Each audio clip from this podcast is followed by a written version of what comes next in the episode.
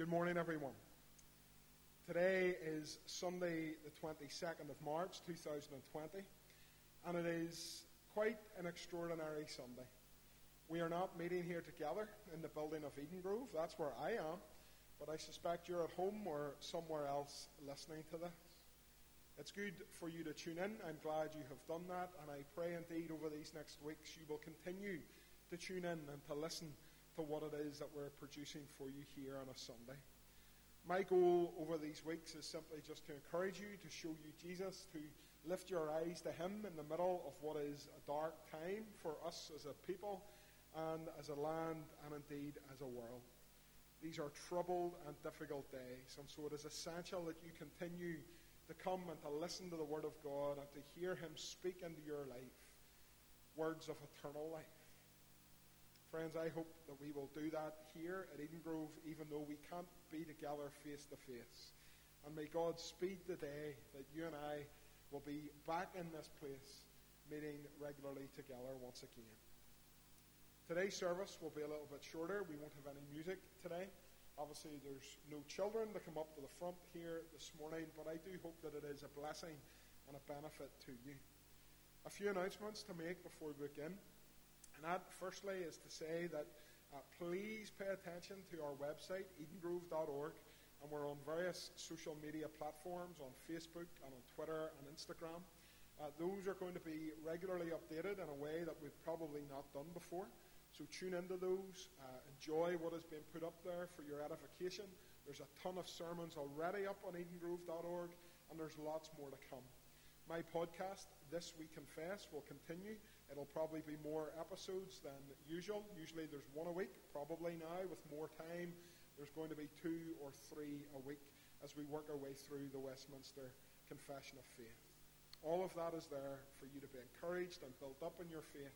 And really there's no excuse, even though you're sitting at home, there's no excuse for you to be underfed spiritually.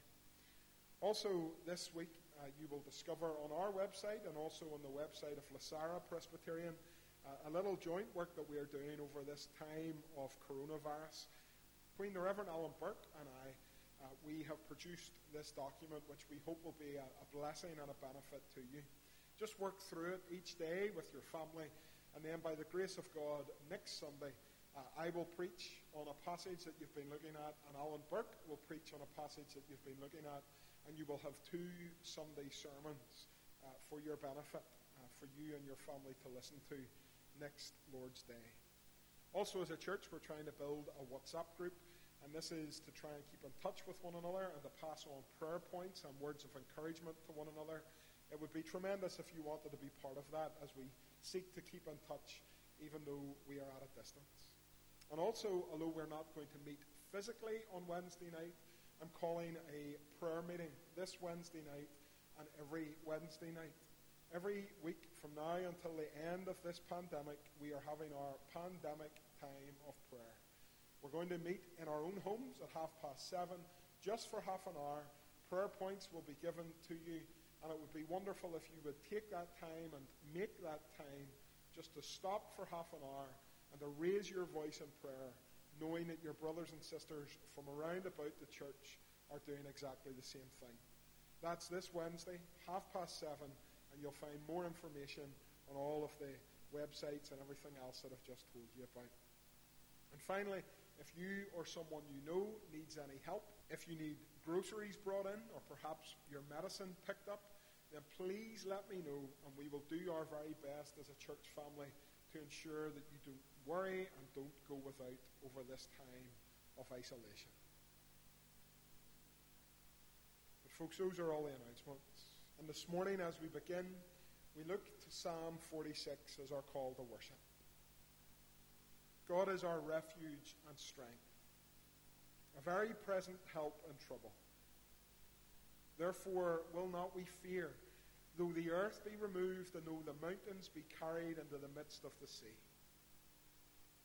Be still, and know that I am God. I will be exalted among the heathen. I will be exalted in the earth. The Lord of hosts is with us. The God of Jacob is our refuge. Let us pray. Father, as we bow before you this morning, we are so unsettled. In fact, Lord, we feel absolutely afraid. Nothing like this has ever happened before in our lifetime. We've never seen days like this before. Lord God, as we have watched everything unfold over these past few days and weeks, that we have watched with wide eyes, and Lord, simply put, today we are afraid.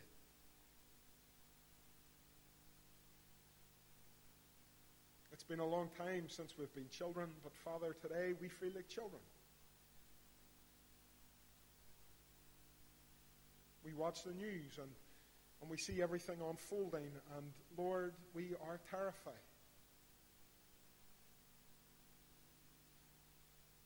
We have 101 questions, and nobody seems to have any answer.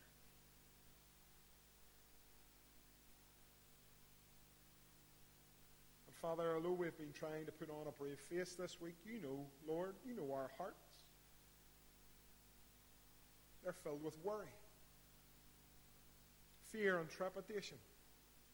We haven't been sleeping too much, and Lord God, you know those moments that we have just simply broken down and cried. Nobody else has seen that, but Lord, you have seen that. We're afraid. This is utterly strange and completely terrifying.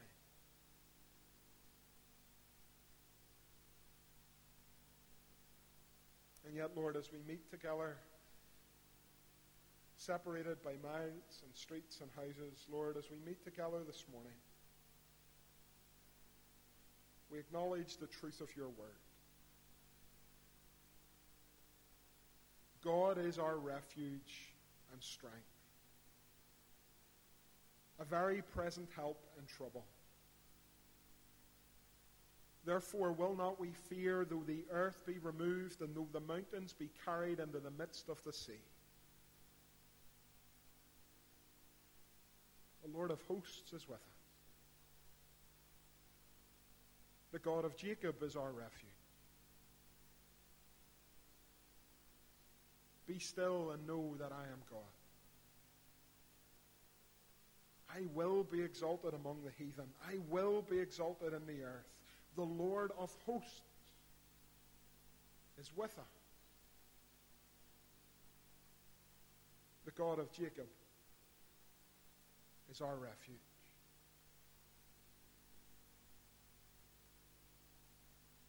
Father, we thank you for these words.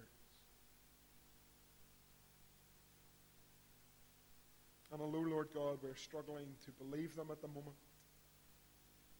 although we have prayed, therefore will not we fear, with fearful hearts, Lord, we thank you that Psalm 46 is as true today as when it first touched a page. God is our refuge and strength, a very present help in trouble, and therefore we will not fear.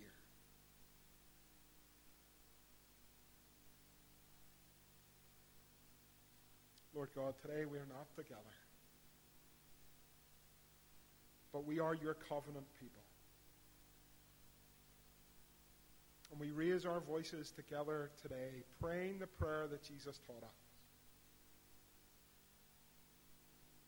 Our Father, which art in heaven, hallowed be thy name. Thy kingdom come, thy will be done on earth as it is in heaven. Give us this day our daily bread, and forgive us our trespasses, as we forgive those who have trespassed against us.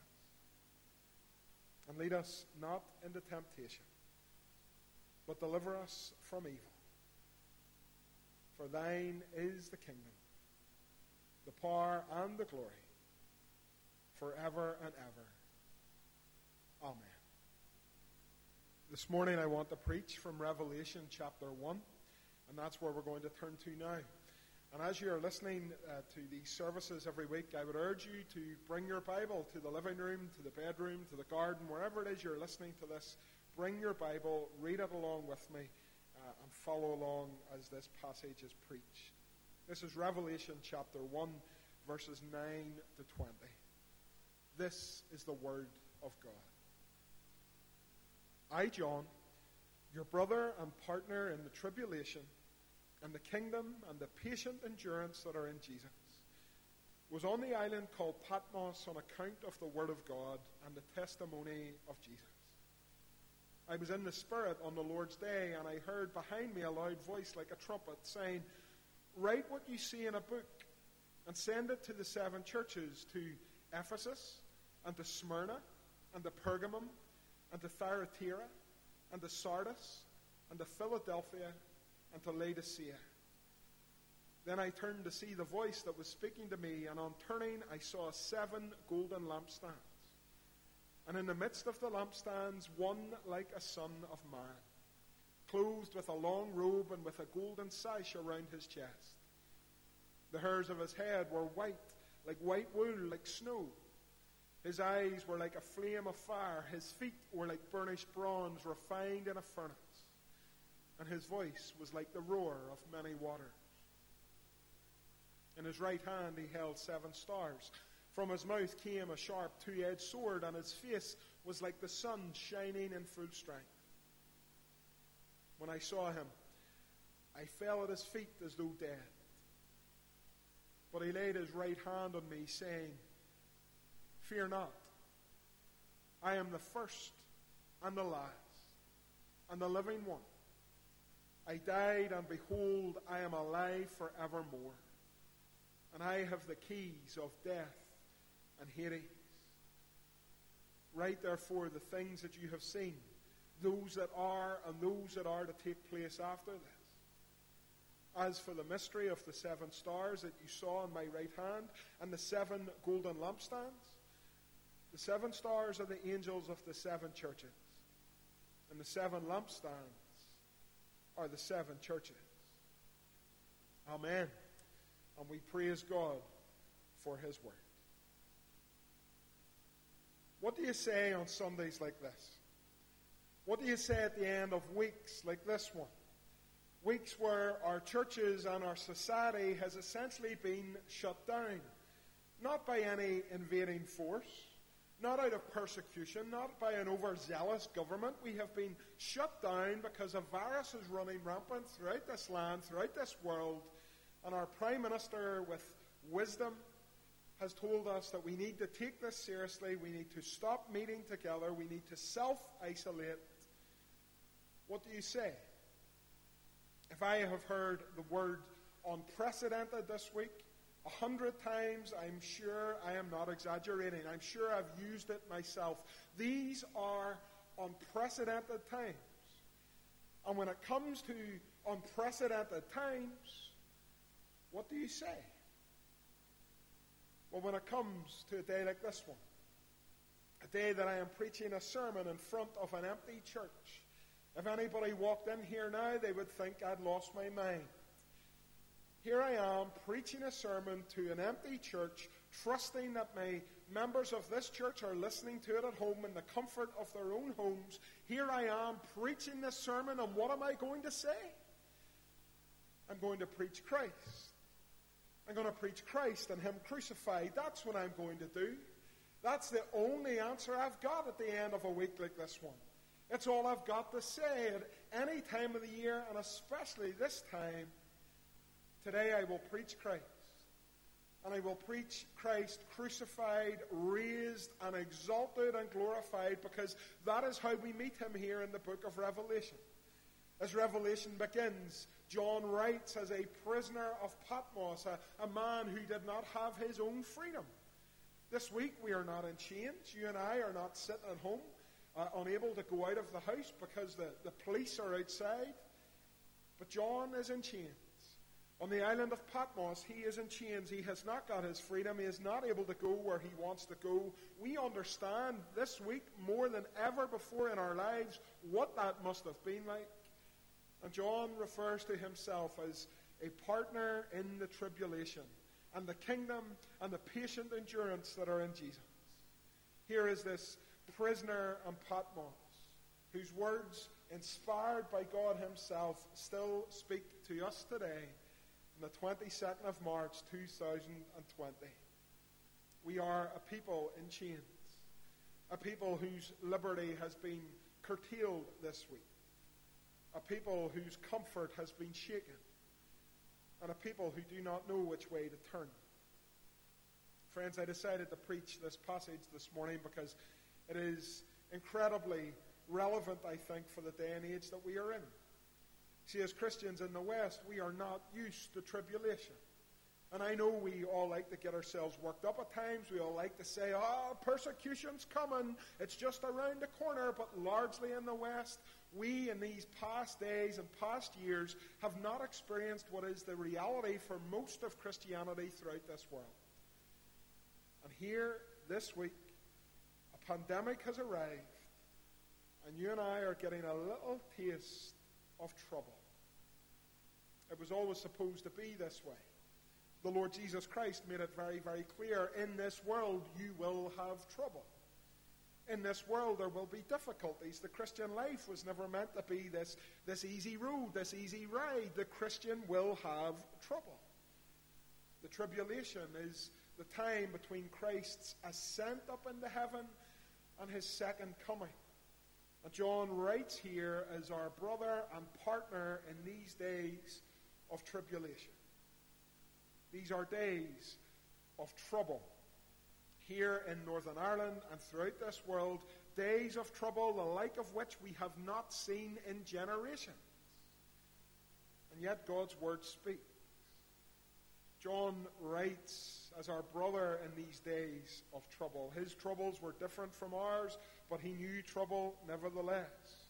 He is part of the brotherhood, the fellowship of Christ. He is patiently waiting on Christ's return. And on this day that he writes this letter, well, he was in the Spirit. This vision, this apocalypse, this unveiling is given to him by God the Holy Spirit. And he is told, as a loud voice behind him speaks like a trumpet, in verse 11, he is told, John, write what you see in a book and send it to the seven churches, to Ephesus, to Smyrna, Pergamum, Thyatira, Sardis, Philadelphia, and Laodicea.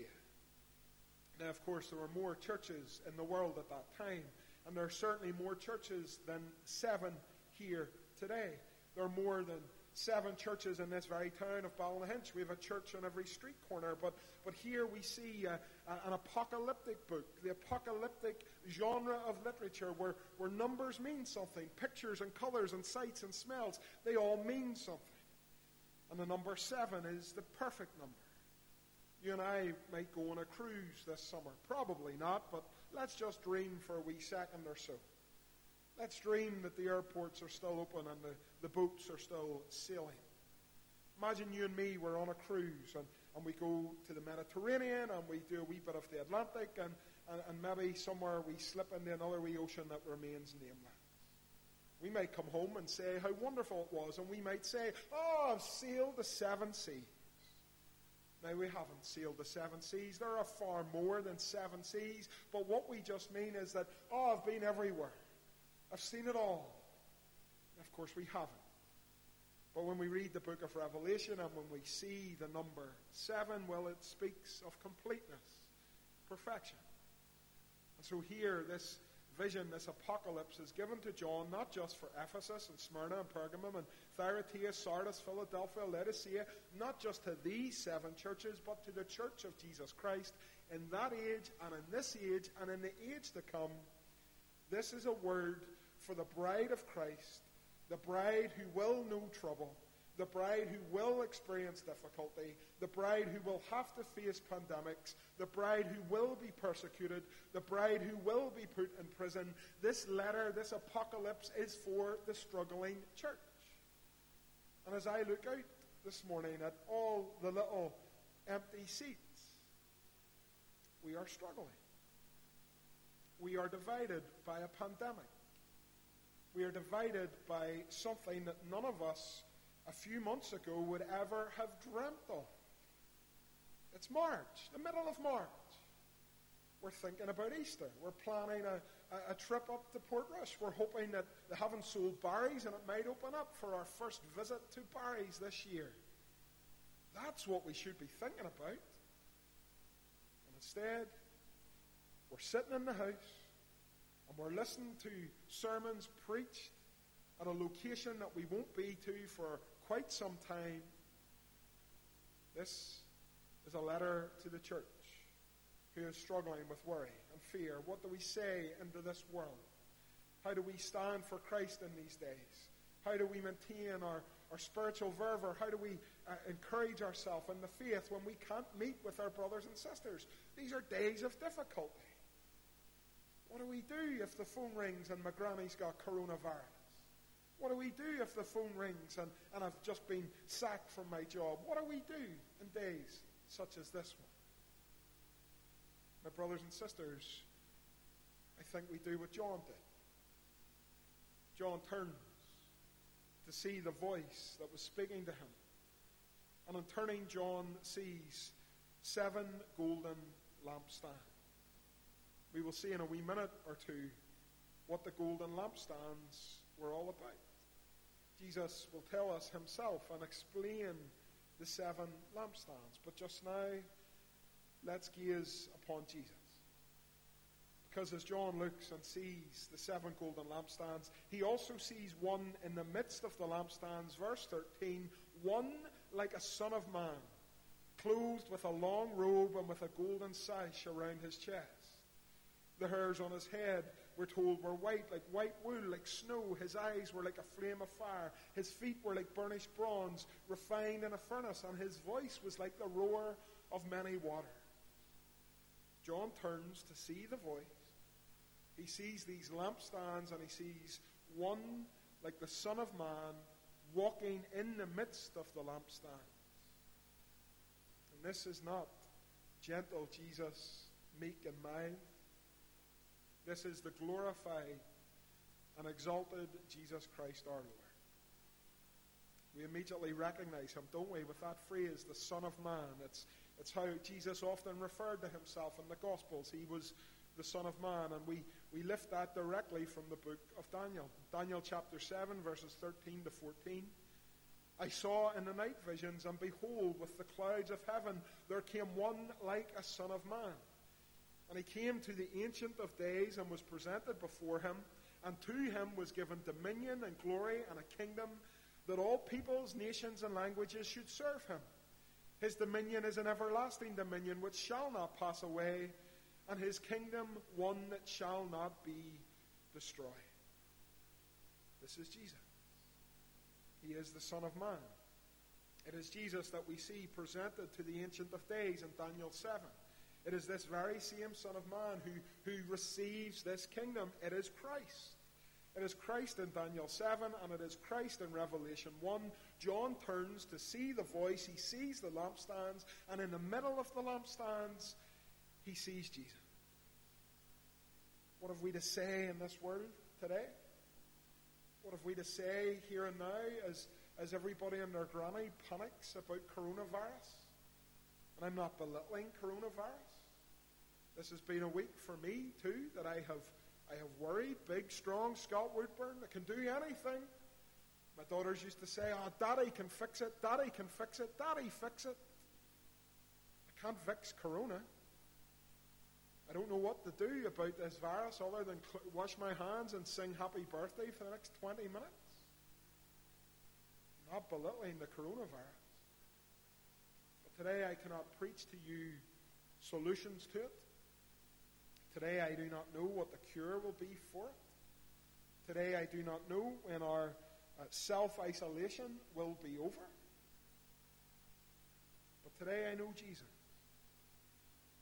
Today I preach to an empty church. Never thought I would do that, but today I preach to an empty church, and I preach Christ and him crucified.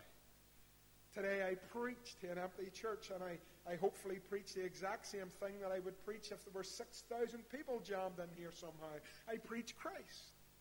What is our answer to corona? What is our answer to sin and death and famine and war and all those things that blight this society? What is our answer to these days of tribulation? It is still Jesus. It is the crucified and risen and ascended and exalted Jesus. There is our answer. There's this morning where we find our confidence and our hope and our renewed vigor for dark and troubled days. There is our focus. It is Christ.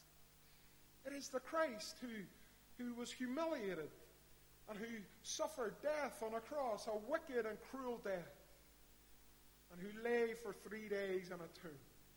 It is Christ that we preach in answer to corona. And this same Jesus in that tomb is there no longer. In the face of a virus that can cause death, in face of times of worry where we are concerned about our loved ones, especially those who are vulnerable, and we so desperately do not want them to get sick and die today, what do we say in the midst of that fear? We preach Christ. We preach the one who has died but is alive forevermore. We preach Jesus. And as John turns to see this voice,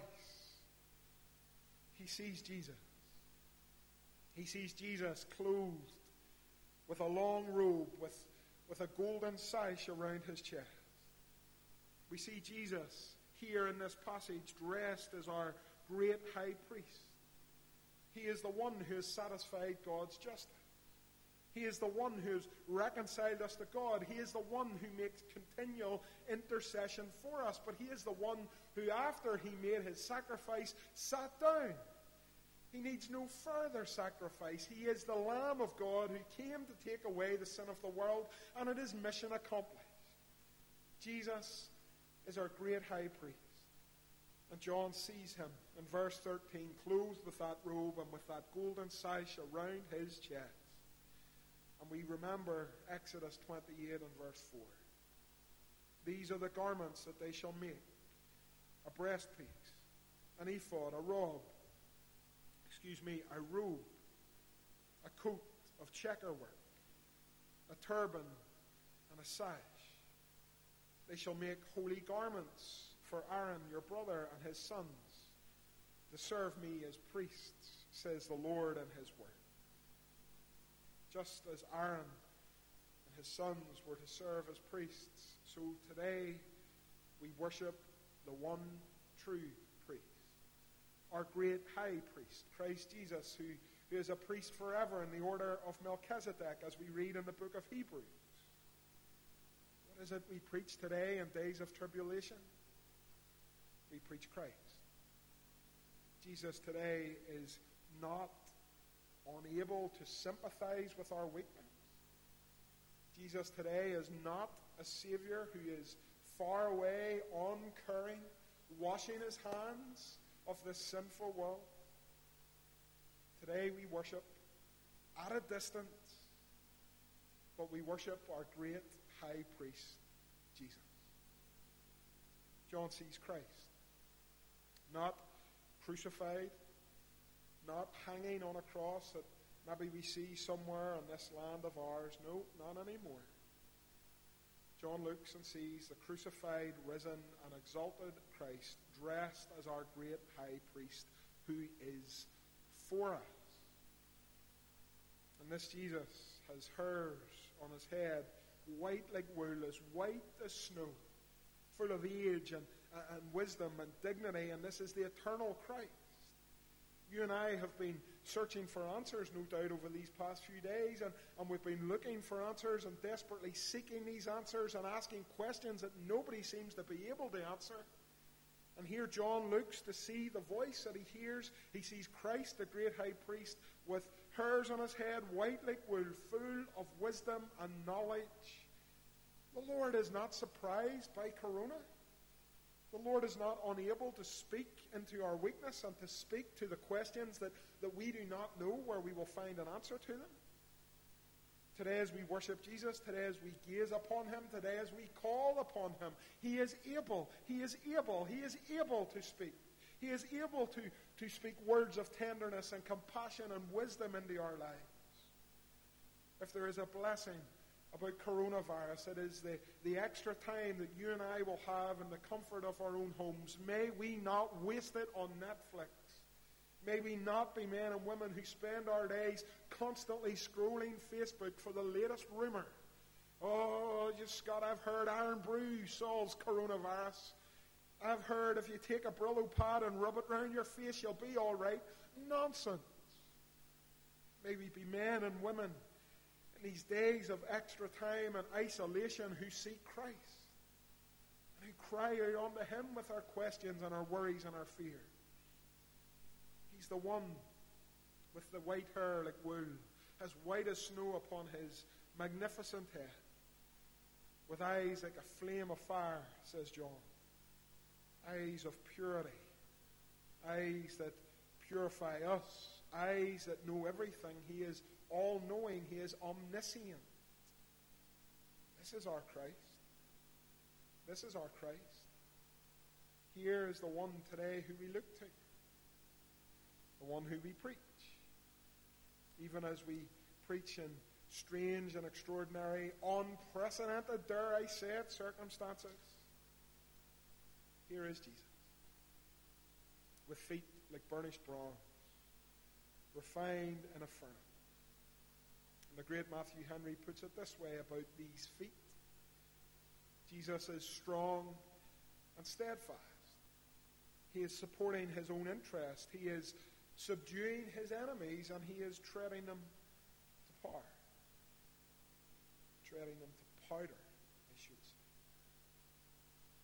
Here is Jesus, the one who can be trusted, and the one today who walks among the lampstand. His voice is one with authority. It is like, says John, the roar of many waters. This Jesus who is gathering his church and defending his bride and subduing his enemies and treading them into powder, well, this is the one who speaks with absolute authority. What Jesus says, go. When he speaks, he should be listened to. His voice is one that causes John to fall before him. And today his voice is the one that speaks to us and tells us, do not be afraid. Be still. Be still and know that I am God. And this voice comes from his mouth, which we are told holds a sharp two-edged sword. The double-edged sword of Christ, which is able to teach, and it's also able to judge. Here is Jesus. In the midst of corona, here is Jesus, with a face that shines like the sun. A face of pure brilliance, a face that is too much for us. Many's a Sunday that we're here, if the sun is at the right angle, just pouring in through that window, I see your wee faces that can hardly look up this way. The sun beats us every time. When we're driving and the sun's shining, we reach for the sunglasses. But here we see Christ, whose face shines with that pure brilliance of the sun. And John sees him in verse 17, and John falls at Christ's feet as though he were dead. John has got only this response. What else can he do when he sees Christ in this manner? My brothers and sisters, these are days where all our certainty, all our knowledge, all our power, it has all been stripped away from us. Suddenly you and me, we're in our houses and we're counting every custard cream, and we're wishing we'd bought more baked beans, and we're raging about those clampets and Ballynahinch who've taken all the toilet roll. We suddenly realize that we are nothing. It's hard to take. Every one of us likes to think we are the big fella, the big girl, and the big picture. We've got all the answers. We know what tomorrow's going to bring. We're going to be all right because we're in control. And coronavirus comes along and it hits us in the face and it says, you're not in control. You never have been and you never will be. How do we respond? By falling before Jesus. That's exactly where John goes. It is Derek Thomas who writes, there are many appropriate ways of responding to Christ. But if the fear of God is not one of them, we have never fully responded to him. How do we respond to coronavirus? Fear of God, a fear that knows him as a father, a fear that knows his holiness,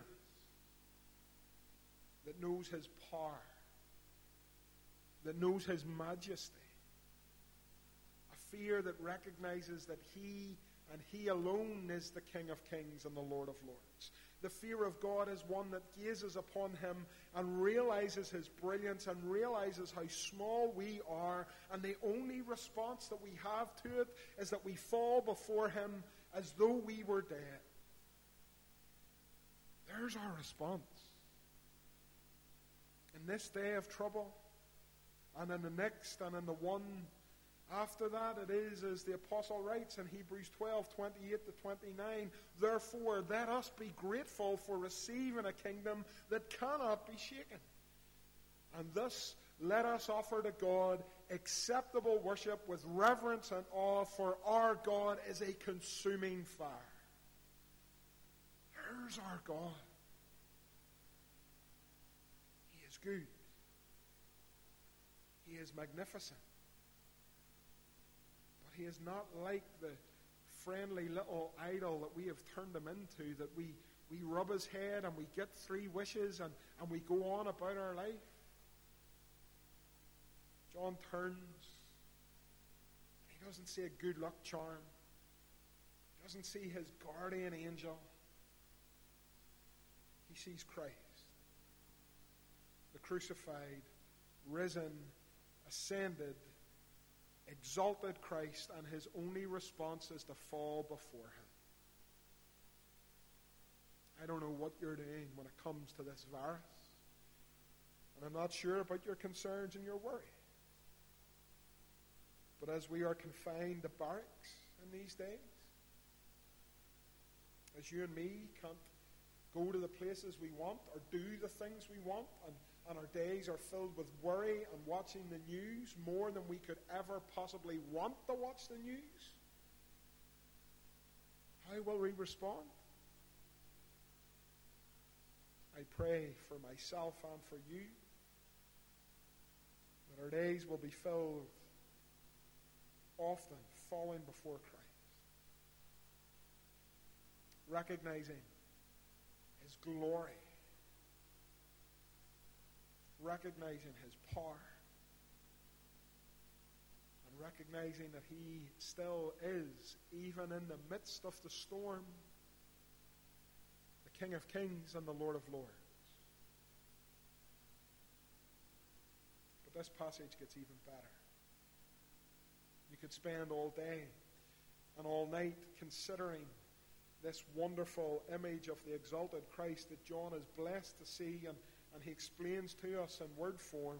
You could spend all day pondering what it reveals to us about Jesus, but it gets even better, because as John falls at Christ's feet as though dead, Jesus reaches out his hand and lays it on John and says to him, fear not. Fear not. What a wonderful, grace-filled response.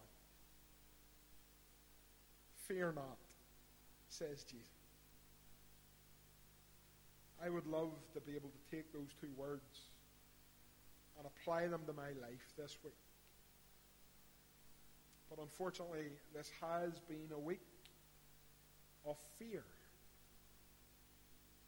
You read the stuff. You listen to the stuff. You get the texts.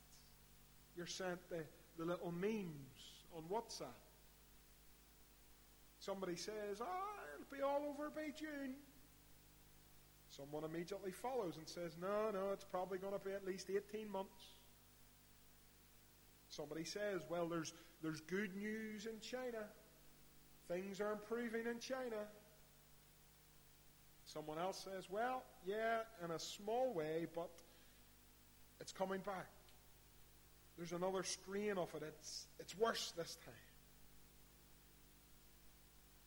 I'm not embarrassed today to say that I'm afraid. It's hard for me to say it, but I'm not embarrassed to say it. I have built an image of myself that is a husband and a father and a Presbyterian minister. And in these days, I realize that I'm a little boy who doesn't have the answers and who doesn't know what tomorrow's going to bring and who can't do a single thing about any of it. And yet as I realize my weakness, and as I realize that the image I've built of myself is made out of straw that the wind blows away once a day of trouble comes, where is my Savior? He is exalted. He is my great high priest who intercedes for me, for you, Eden Grove. What words does he speak to us today on the 22nd of March, 2020, in the midst of coronavirus? Is that one word or two? COVID-19, that's two. What does Jesus say to us? Fear not. My brothers and sisters, may we take him at his word. See, the Lord reveals himself here as the one who is in perfect control. Jesus says that he is the first and the last and the living one, the one who died and behold is alive forevermore. He is the one who has the keys of death and hell. This is the majestic one, the one who reaches out and touches frail and feeble and fearful men and women, and he touches us with grace and mercy to those of us, you and I, who don't deserve any of that. Today we have heard the first and the last speaking, the Alpha and the Omega, the one who has defeated death and the one who controls death and hell.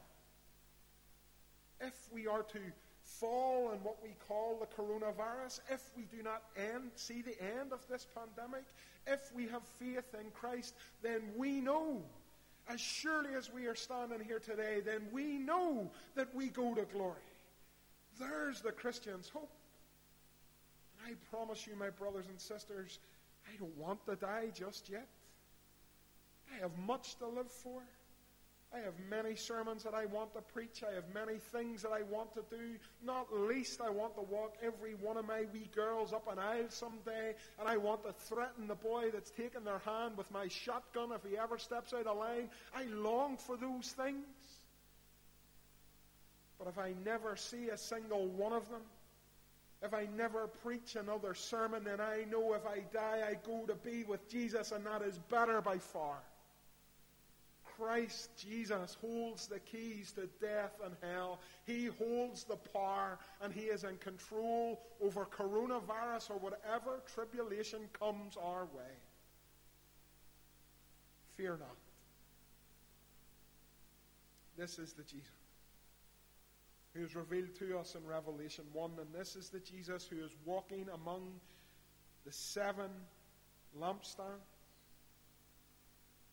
And as Jesus tells us here in his word, he says, the mystery of the seven stars that you saw in my right hand, verse 20, and the seven golden lampstands.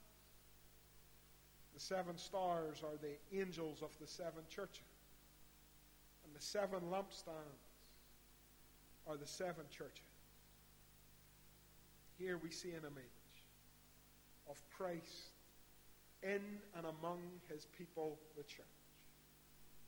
Here we see an image of Christ holding tightly to the leaders of the church. There's discussion and debate over the meaning of the angels of the seven churches. I take it to mean the messengers of the seven churches, those who lead and preach and teach. Isn't that such a comfort to those of us who have to get up and open our mouths in days like this? Christ holds us in his hand. And more than that, he reaches out in the middle of his church, in the middle of his bride. He reaches out and reminds us that he is for us. My brothers and sisters, today, Jesus is not self-isolating from his bride. Today, Jesus is among us, here in this empty church, and in your wee house, in your garden, as you're listening to this in your headphones, as you're walking the dog, hearing my voice, as you're sitting on your sofa, as you're eating your breakfast and slurping your cup of tea. Where is your Savior? Where is your Lord? He's not in a bunker. He's not in a mountain retreat, keeping himself pure and clean away from all you dirty sinners. He is in the middle of his bride, the church. He is for his bride, the church. And today, to fearful, hurting, trepidatious hearts like us, he reaches out and he says, "Fear not. Fear not." Paul writes in Romans 8, "I am sure that neither death nor life, nor angels nor rulers, nor things present, nor things to come, nor powers, nor height, nor depth, nor anything else in all creation will be able to separate us from the love of God that is in Christ Jesus our Lord." Brothers and sisters, this is true today. And it hasn't changed one jot because of the coronavirus. Christ is for us. Christ is for us. Fear not. Friends, I know it's easy to say things, it's easy to preach things. I know, even though I've preached it with, hopefully, passion and fire in my belly, I know that it's still going to be difficult. Fear not. But if Christ is for us, the Church of Christ, who can be against it? Fear not. I finish today by simply urging you, if you do not yet know Jesus, and what does coronavirus say to you? Well, I think it is hopefully shaking you from your slumber. I hope today it has caused you to ask questions that you have never asked before. Today, my friend, if you somehow have heard this, but have never called upon Jesus, today somehow if you're listening to my voice, but have never considered Christ, never thought the gospel was anything for your attention, then today I urge you to believe in Christ and receive him as your Savior, and to join with the bride of Christ, who face the days of tribulation with confidence in their tongues, as they say, "Fear not." Amen. And may this have been a word of encouragement for the scattered church. Now, may the grace of our Lord Jesus Christ, the love of God the Father, and the fellowship of God the Holy Spirit be ours now and forevermore. Amen.